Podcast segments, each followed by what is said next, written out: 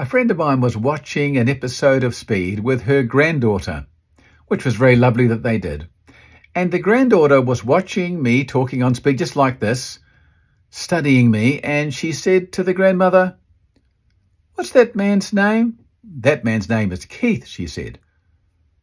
Okay, what does Keith do? And this lady said, He makes people feel better. And the granddaughter said straight away, like a doctor. What a wonderful thing to say. What a wonderful viewpoint from a little child's point of view, isn't it?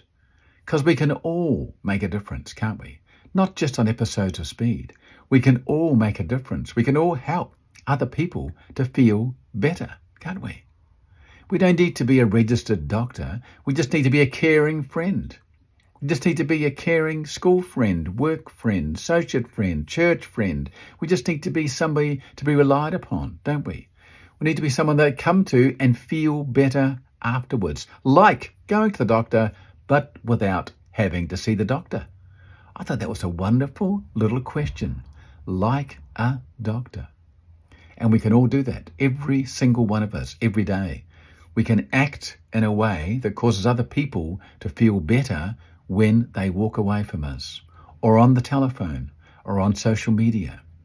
When they pick up the phone and they call us, and when they put down the phone, they feel a little better. They feel a little spiritually invigorated. They feel a little physically better than they were when they came in. They feel a little calmer, a little less anxious. They feel like they have a little more hope or faith in their life as a result of speaking with you. Are you a doctor? You may be watching this, but you don't need to be a doctor, do you, in order to make people feel better? You just need to care.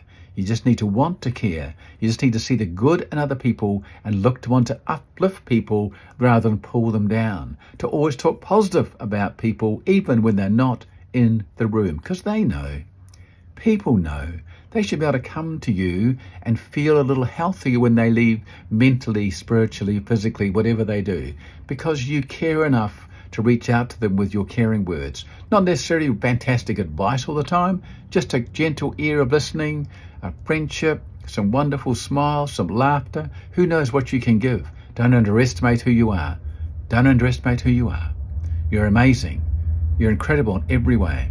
And I believe in you, and you can do it. You can do it. You're listening and watching this episode of Speed, short, powerful episodes of enthusiasm and determination. Thanks for watching listening as always. Have a fantastic day. Bye bye.